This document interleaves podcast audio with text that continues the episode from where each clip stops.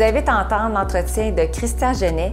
Christian qui a un parcours atypique où est-ce qu'il a fait des études en droit au même moment qu'il était doorman dans un bar de danseuse.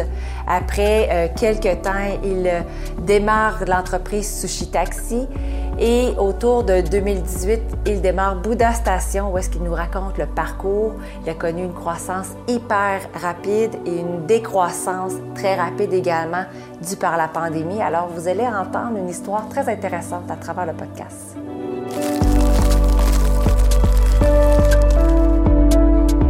Bonjour Christian. Salut Marise. Comment ça va?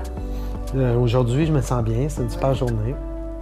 Merci euh, d'avoir accepté l'invitation pour venir nous parler de ton parcours. Euh, ben, même parcours avant entrepreneur, entrepreneur. En tout cas, je trouve ça super intéressant, la personne que tu es, que, comment tu as transformé.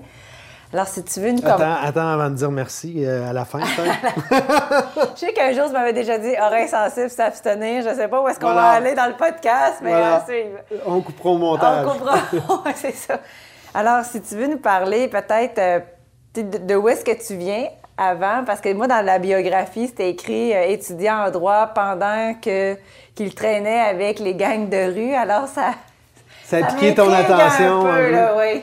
Euh, ben, je viens de, du petit quartier Saint-Sacrement de la ville de Québec, d'une famille atypique où mon père a étudié en théologie puis a défroqué trois semaines avant d'être ordonné prêtre. Il a marié ma mère, eu trois enfants.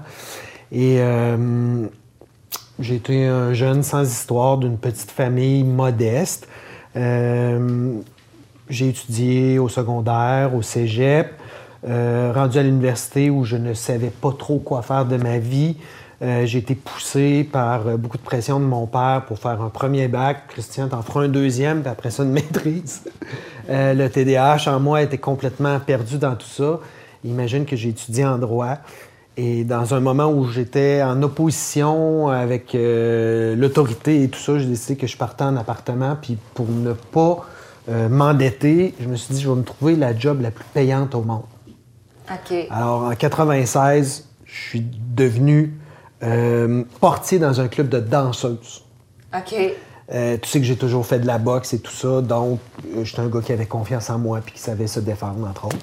Et petit à petit, six mois plus tard, j'étais le directeur général de ce club de danseuses-là. Alors, reporte-toi en 97, entre 97 et 99, en plein milieu, à l'épicentre de la guerre des moteurs au Québec, où ce que euh, les bombes euh, explosaient, où ce qu'il y avait des meurtres, où ce qu'il y avait des, guerres de territoire ici et ça. J'étais au cœur de ça euh, au moment où, en même temps, j'étudiais en droit. En même temps. Et là, tu as resté longtemps dans ce milieu-là. Quatre ans. Quatre ans. Le temps de tes études. Oui, exact. Et là, tu en as vu des, des toutes sortes. Oui, J'en ai vu de toutes sortes jusqu'à ce que euh, la personne qui était mon ange gardien à l'époque, un membre en règle des Hells Angels, euh, qui était la personne qui était, me défendait, euh, validait des décisions avec qui ci et ça, ben, est morte, s'est faite passer par sa propre gang. Le soir où on est venu me raconter de A à Z ce qui s'était passé, euh, j'ai compris que j'ai compris que j'avais les fesses en feu puis il fallait que je parte là. OK. Puis c'est là que tu as décidé de partir, mais là, tu dois pas partir. le soir même. OK. Le soir même, je suis parti et je me suis euh, fait oublier euh, dans l'Ouest canadien pendant six mois. OK. Alors, c'est mon histoire. Et là, tu reprends les droits. Qu'est-ce qui s'est passé après? J'ai fini mon bac euh, mes quatre derniers cours à UBC à l'époque. En échange, je payais mes droits de scolarité à Laval. J'ai fini mes quatre derniers cours là. Euh, je suis revenu au Québec. Euh, j'ai jamais, faut que je te dise que j'ai jamais aimé le droit. Ça n'a jamais été une passion pour moi. Euh, je savais pas ce que je voulais faire de ma vie professionnelle. D'ailleurs, je, je, cherche toujours, je te rassure. mais euh, quand je suis revenu au Québec, euh, en bon garçon, je me suis euh, trouvé un stage dans un bureau d'avocat. Puis ça a duré deux jours. je pensais que tu allais dire deux heures, quelque hmm. chose deux jours. Ça a duré deux jours. Pour toi, c'était clair, c'était vraiment pas ton domaine. Oui, exact. Tu voulais pas aller là. Et, après, c'est. Tu es devenu entrepreneur parce que tu es une personne très créative. Tu disais depuis ton jeune âge, tu avais un côté en toi qui était opposant. Donc, exact. Peut-être qu'explique ton rôle d'entrepreneur aujourd'hui. Écoute, euh, j'ai resté, à, resté à Vancouver pendant six mois. Euh, je me suis remis en forme, j'ai changé mon milieu de vie, je me suis remis en question sur plein de choses. Mais entre autres aussi, je suis tombé en amour avec les sushis à l'époque. Euh, à Vancouver, là, c'était 75% de la ville était asiatique. Des sushis, c'était très bon marché à l'époque. Euh, j'étais étudiant, c'était super. Quand je suis revenu au Québec, il n'y en avait presque pas. À Québec, il y avait un resto. Alors, c'est né d'une bulle au cerveau de dire c'est difficile dans le marché actuel de se faire livrer autre chose que du poulet ou de la pizza. Mm-hmm. Mais il me semble qu'il devrait avoir un marché pour ça. Je vais l'essayer. Et de là est né Sushi Taxi parce que je n'avais pas pignon sur rue. Je ne faisais que la livraison. Et tout ah, ça à partir de mon 3,5. Et c'est toi qui les faisais? Ou tu avais des gens qui travaillaient avec Effectivement, j'aime dire que ma première job dans la vie, c'était d'être comédien. Alors, je répondais au téléphone. Euh, oui, euh, est-ce que, Marise, vous avez un fax au, bureau? Je pourrais peut-être vous envoyer le menu. Hmm, non, Christian, euh, j'ai pas de fax, désolé. OK, bien, dites-moi le genre d'appétit que vous avez, les poissons que vous aimez, d'autres moins, puis je vais vous faire un assortiment. Parfait, merci. Le téléphone ressonne. Attendez un moment, je vais rejoindre le livreur. C'est un peu achalandé aujourd'hui, savoir il est où. Guess what qui était le livreur? C'était toi! Yes! Attendez, je vais vérifier avec le chef, là, parce que c'est très achalandé, si on est capable de vous passer en deux commandes. Guess où était le chef? C'était toi. Voilà. Alors, tu portais tous les chapeaux, mais tu avais des noms différents et des voix différentes. Exact. C'est ce que j'entends. Exact. Fait que ça a été, euh, ça, a été ça. J'ai parti mon entreprise comme ça euh, jusqu'à finalement euh, faire un deal avec un poissonnier euh, ici à Québec, au coin de la rue Cartier et Crémazie, puis je lui avais dit, ben j'ai une petite business qui commence à marcher, me ferais-tu une place chez vous? Il doit avoir, tu sais, vraiment euh, des atomes crochus avec tes clients. Puis en échange, ben tout va transiter par ta caisse, puis je vais te donner 10% de mes ventes. Fait que ça a été, je te dirais, un homme qui m'a donné ma première chance, mais un des seuls qui m'ont vraiment donné une chance en affaires gratuitement comme ça. Mm -hmm. Simard. Et puis, euh, six mois plus tard, avec mon 10 je payais la bâtisse de trois étages sur quartier. Et là, je me suis dit, ben il est temps que je fasse un, pas en avant puis que je me lance vraiment. Fait que j'ai loué un, premier pignon sur rue, en bas sur le quartier. Et là, ensuite de ça, petit à petit, j'ai pris de l'expansion. Mais tu es devenu un restaurant ou tu faisais que de la livraison? On faisait que de la, de la, livraison et du take-out. Je faisais que ça. Et puis, euh, rapidement, je te dirais, là, euh, le, TDAH en moi s'est dit non, non, je peux pas faire ça toute ma vie. Je peux pas.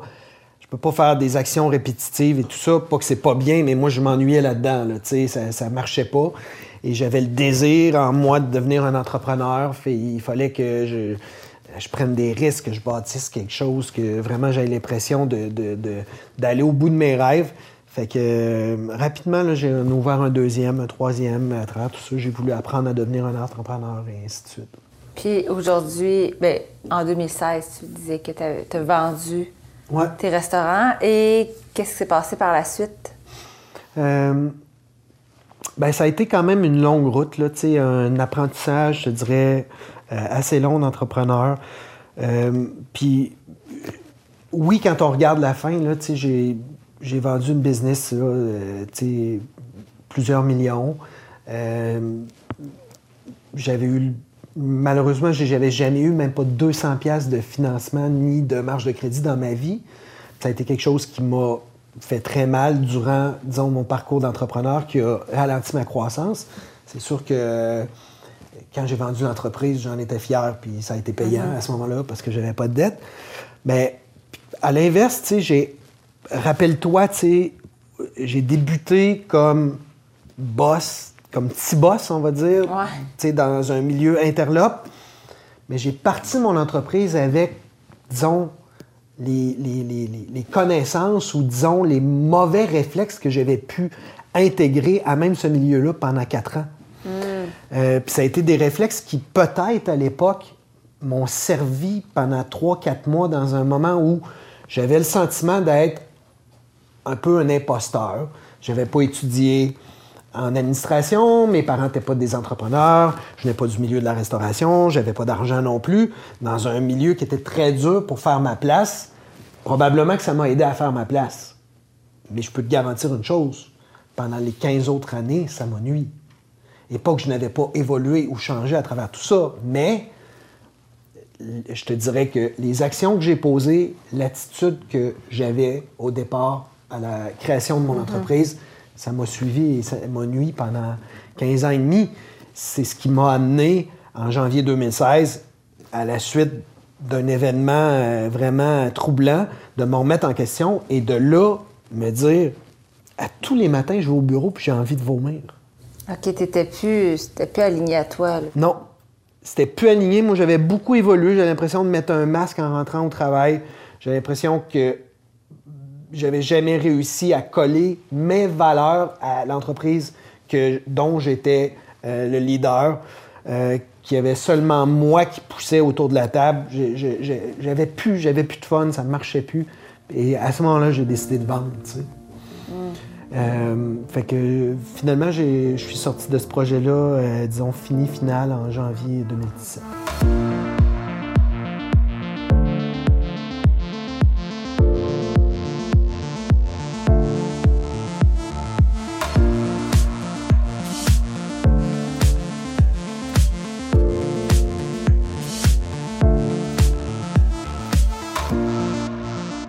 Par la suite, est-ce que tu as, pris une pause? Est-ce que tu as eu les blues de, de, la vente de ton entreprise? Est-ce que tu cherchais qui tu étais? Euh, ben, je dois te dire que sur mon parcours, là, mettons, euh, de, de 2000 à 2017, ben, à travers tout ça, euh, j'avais accumulé d'autres projets. Euh, en 2014, j'ai racheté un club de boxe, j'en ai fait un OBNL. j'ai parti à un projet avec les jeunes de la rue, avec le projet Intervention Prostitution de Québec, et ainsi de suite. Ça, ça m'a donné le sentiment de voir, bien, quand je pars un projet avec une nouvelle équipe, avec maintenant les valeurs que j'ai, avec l'énergie que j'ai, avec les connaissances en leadership que j'ai, ça donne ce résultat-là. Alors qu'avec ma vieille équipe, je suis pas capable de voir ça. À travers tout ça, j'avais commencé aussi à enseigner à l'école d'entrepreneurship de Beauce. Euh, investi beaucoup aussi dans l'immobilier. Fait que, j'avais pas mal de projets d'entrepreneurs euh, à travers tout ça. Alors, quand j'ai vendu euh, Sushi Taxi, je, siégeais sur euh, des conseils d'administration aussi. Et quand j'ai vendu Sushi Taxi, j'allais pas me mettre à jouer au golf. à, à 41 ans, il n'y en, en, était pas question.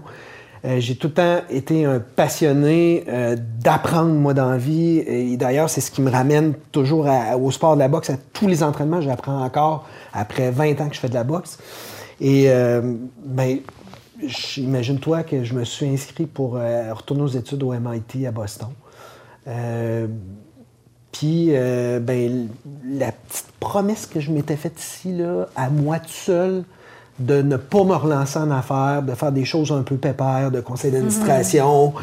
puis d'immobilier, ben, je ne l'ai pas suivi. Parce que je me suis senti, tu sais, comme un, je te dirais, comme un alcoolique qui retourne au bar, juste dire bonjour à ses amis. Imagine, moi, étudier euh, en technologie des affaires au MIT, euh, avec des profs hyper inspirants, avec du monde qui sont euh, méga intelligents, à baigner là-dedans. Mais tu retournes pas en, affaires. Fait que c'est ça. C'est ça. Tu as reporté ta promesse. Ça, ouais, c'est ça. J'adore. Et, là, Bouddha Frigo, comment c'est arrivé? connu quand même plusieurs vies, je trouve, en, l'espace de, trois ans que ça existe, de frigo. Là. Bien, c'est ça. J'ai parti Bouddha Station en 2018 euh, avec l'idée de rendre, simplifier la façon dont les gens mangent en entreprise. Alors, et puis, euh, à travers tout ça, ben, on a beaucoup euh, appris, testé, questionné, à savoir comment les gens consomment dans les entreprises, c'est quoi leur budget, qu'est-ce qui est santé pour eux dans un repas, puis qu'est-ce qui ne l'est pas, tu sais? Euh, puis est-ce que le mot santé, finalement, c'est quelque chose qui est trend ou c'est quelque chose qui nous nuit ou c'est quelque chose que les gens veulent?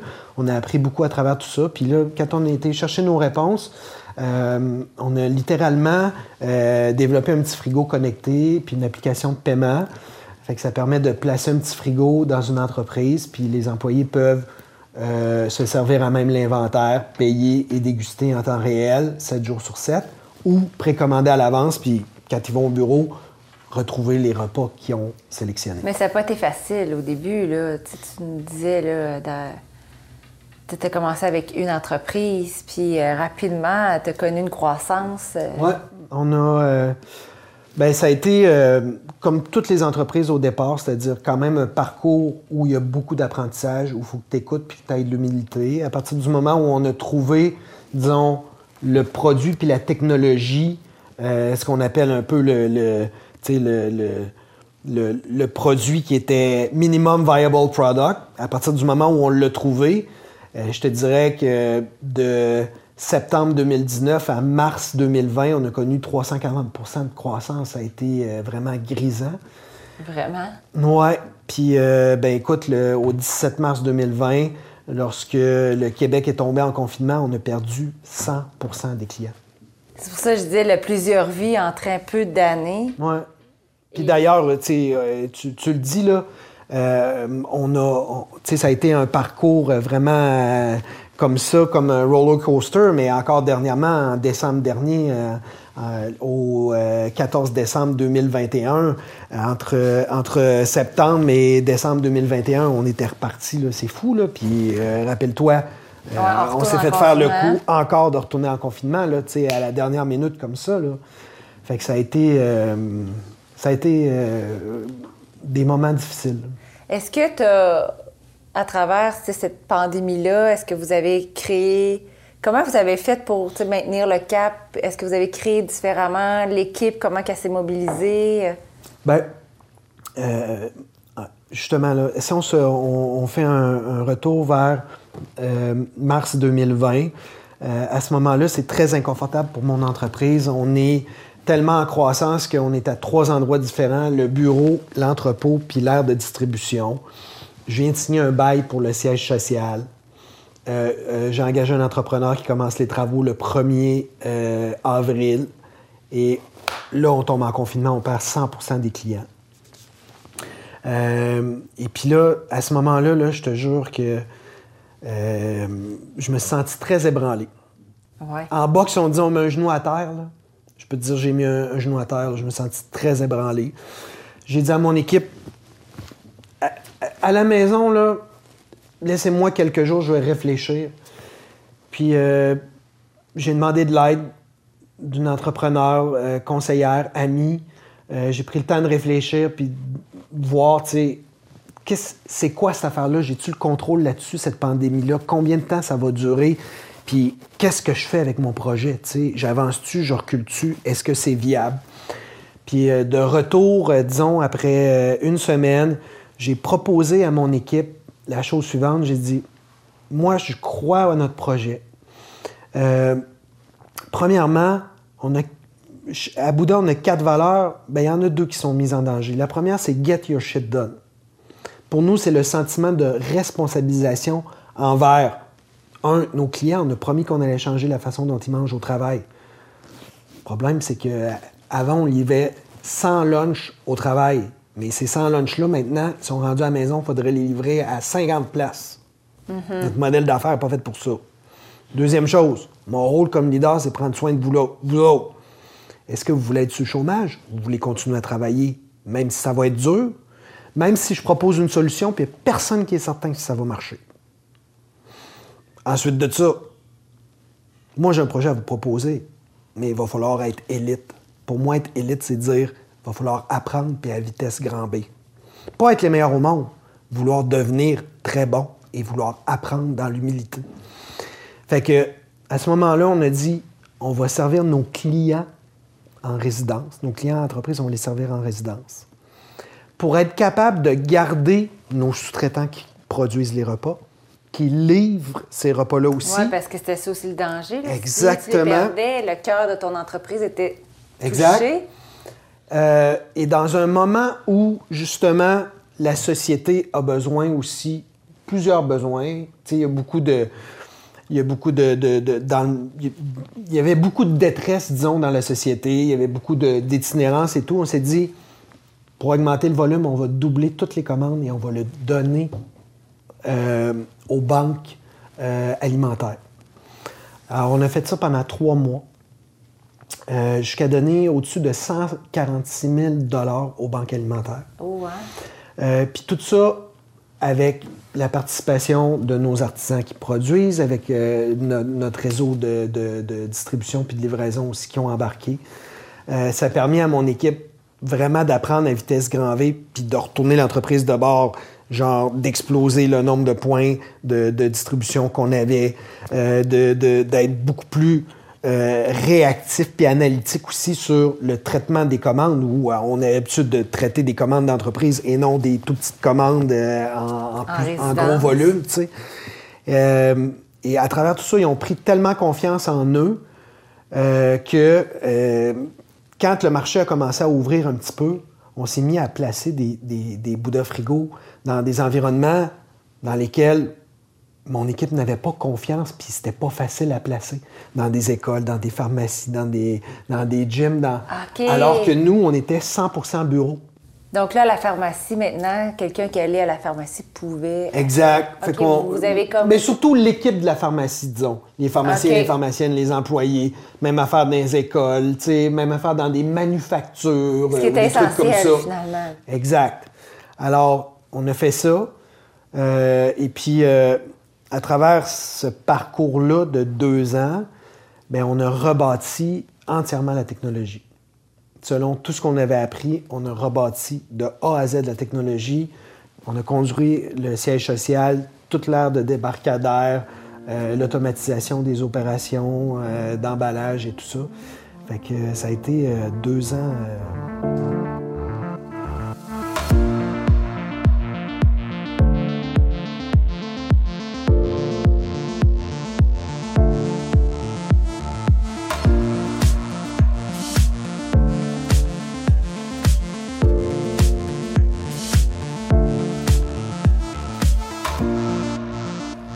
Niveau, tu sais, on est, on, est, euh, on est à la sortie tranquillement de, de cette euh, pandémie-là.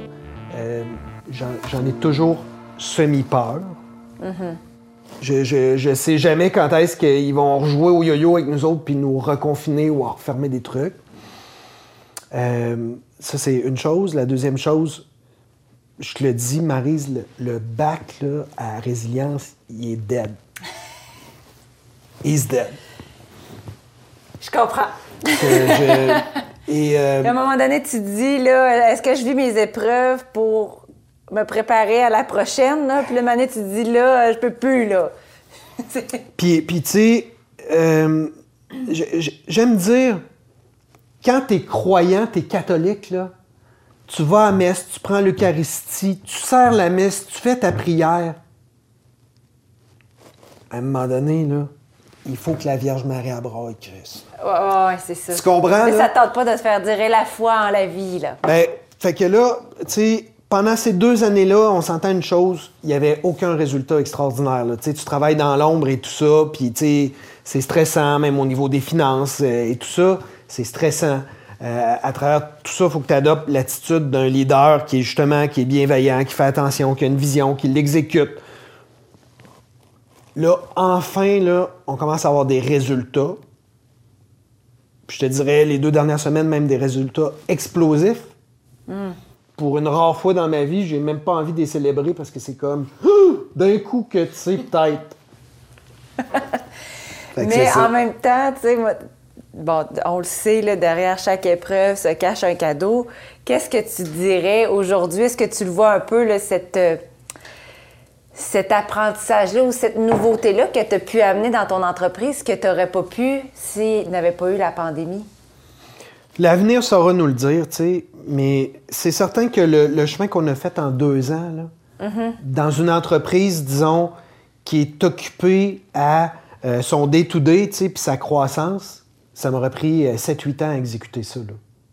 Fait que le fait que ce soit un temps qui est calme, le fait qu'on ait, moi j'ai une vision claire à exécuter, puis que j'ai décidé de prendre le risque d'embaucher l'équipe pour exécuter cette vision-là, pas parce qu'on est les revenus, disons. Mm-hmm. La dernière année, on n'avait pas les revenus qui généraient la possibilité de payer une équipe comme ça. Mais ma vision l'amenait là. Je voulais tout de suite bâtir ça. Ben, j'ai décidé d'avoir la foi, j'ai décidé de faire le plongeon puis de le faire. Tu l'as écouté. Je te dirais, là, euh, dans la prochaine année, ça va être euh, do or die. Ça va être là que le marché va me donner raison ou pas, là. Mais est-ce que c'est encore la même équipe qui est là avec toi depuis le début? Oui. Ce qui est quand même une bonne nouvelle. Avec le contexte. Euh, Dans un contexte archi difficile comme ça, c'est une bonne nouvelle, effectivement. Voyons le côté positif, Christian. Tout à fait. T'en donner un petit peu. non, non, non, non, mais euh, j'aime, j'aime, euh, dire les vraies choses, tu sais. Puis on est, on, tu sais, on, présentement, on est tellement dans l'inconnu. Alors, euh, on ne sait pas ce que la pandémie va nous amener, puis on espère euh, que, en, sortir. Là. Oui, puis en fait, je pense que c'est ça, en terminant, en tant qu'entrepreneur, d'être beaucoup dans l'inconnu sans sentir qu'on est totalement dans le contrôle. C'est un défi. En tout cas, je sais pas, toi, euh, pour toi, c'est un défi de dire je, je me sens pas tout le temps les mains sur le volant. Là. Oui. ben je te dirais que j'ai réglé cette partie-là de moi là, depuis longtemps, le fait d'avoir le contrôle. Euh, ce que j'ai vécu, c'est plus, tu sais, euh, vois ça comme un peu quelqu'un qui s'entraîne, tu sais. Bien, si aujourd'hui, j'ai jamais couru 2 km, mais je veux faire un marathon dans six mois, là, ben c'est un gros défi. Mais ça va être cool que, mettons, à chaque semaine, je suis capable de dire Hey, je courais 2 km, maintenant je, suis capable d'en courir 4. Mm-hmm. J'en courais 4, j'en cours 10. Avant, je courais à 6 km heure. Maintenant, où je marchais, mettons, puis maintenant, je suis capable de courir à 8 km/h au, petit trot. Puis là, maintenant, je cours au grand golot à 12 km/h. On voit la progression. C'est possible de mesurer puis d'apprécier l'amélioration. Mais ça, pour moi, c'est nécessaire pour un entrepreneur. Mm-hmm. Mais quand c'est c'est quelque chose qui est très abstrait, genre on a réalisé ça en techno, ça en techno, quand on, ça va en termes de projet, ça fait un temps il doit y avoir au niveau des métriques des résultats pour voir ce que tu es capable de faire dans le marché, ce que tu vaux dans le marché, c'est nécessaire aussi. Je pensais que tu pas fait ça pour rien. C'est ça. Fait que il y, y, a ça qui m'a beaucoup manqué dans les deux dernières années, qu'on commence un peu à avoir. Oui. Mais Bouddha Frigo sert aussi en résidence, donc euh, très, très, très bon aussi les repas chez Bouddha Frigo. C'est vrai, là, ton équipe et toi, vous avez mangé ça ce midi. C'est ça, on a mangé ça ce midi, on a tous aimé. c'est sûr qu'avec toute la technologie qu'on a développée, puis tu sais, même maintenant, euh, les employeurs sont capables de cotiser une partie. Oui, c'est ce qu'on parlait aussi, hein, avec la, pour contrer la pénurie de main-d'œuvre. Exact. Ils peuvent cotiser comme avantage social à une partie d'un repas pour l'employé. Euh, d'ailleurs, on a toutes les, euh, tous les ajustements fiscaux qui sont euh, vraiment agréables pour les, les employeurs. ça passe en investissement plutôt qu'en dépenses. ça passe en gestion de cafétéria virtuelle plutôt qu'en dépenses de repas. Donc, euh, ça passe à 100 plutôt qu'à 50 de dépenses. C'est beaucoup mieux. Mais bref, je te parle de ça pour te dire que euh, c'est sûr que 99 de notre marché, c'est les entreprises. Mm-hmm. Puis on investit beaucoup là-dedans. Euh, c'est un marché qui est beaucoup moins achalandé aussi, puis on, veut être les premiers. Mais garde ton équilibre avec la boxe, ça fait ça fait, venir peut-être les idées ou continuer à essayer de maintenir la résilience disons que j'ai beaucoup compris la résilience. Mm-hmm. Je l'ai beaucoup pratiquée. C'est quoi la résilience, Alice? Hein? C'est quoi la résilience? Ah, c'est de trouver ta force intérieure pour continuer à avancer puis de rebondir euh, à travers les événements que la vie va t'amener, mm-hmm. de devenir plus fort, mais d'en faire les apprentissages aussi au travers. Tu vois, il y en a beaucoup qui pensent que la résilience, c'est de se relever. Tu es, tombé, tu te relèves, la résilience. Mais la résilience, ce n'est pas de se relever. La résilience, là, c'est d'avoir l'humilité de dire je mets un genou à terre parce que je t'ai branlé de partout. Puis tous les apprentissages qui viennent avec. D'être capable d'analyser, d'analyser ton plan de match, d'analyser comment je me sens, je suis fatigué, mon état mental est comment, mon plan de match est comment dans l'environnement actuel qui a peut-être changé, d'être capable de demander de l'aide, Ouais. de refaire le plein d'énergie, de refaire son plan de match, puis à un moment où on est certain qu'on est capable d'avoir un impact dans les conditions actuelles, là, on se relance. Mais il y en a beaucoup trop qui pensent que la résilience, là, c'est je m'en fâche puis je me relève. C'est pas la résilience, ça. Ben, en fait, quand ça- le processus est fait de trop rapide, la vie va te rattra- rattraper de toute façon. Ben, merci, Christian, pour euh, ce beau partage en toute humilité. Plaisir. Vous avez aimé le podcast? Je vous invite à vous rendre sur ma chaîne YouTube Marie Zaudet, où est-ce que vous allez trouver tous les entretiens qui ont été faits jusqu'à maintenant. Et je vous invite aussi à vous rendre sur les plateformes audio. Les podcasts sont aussi disponibles.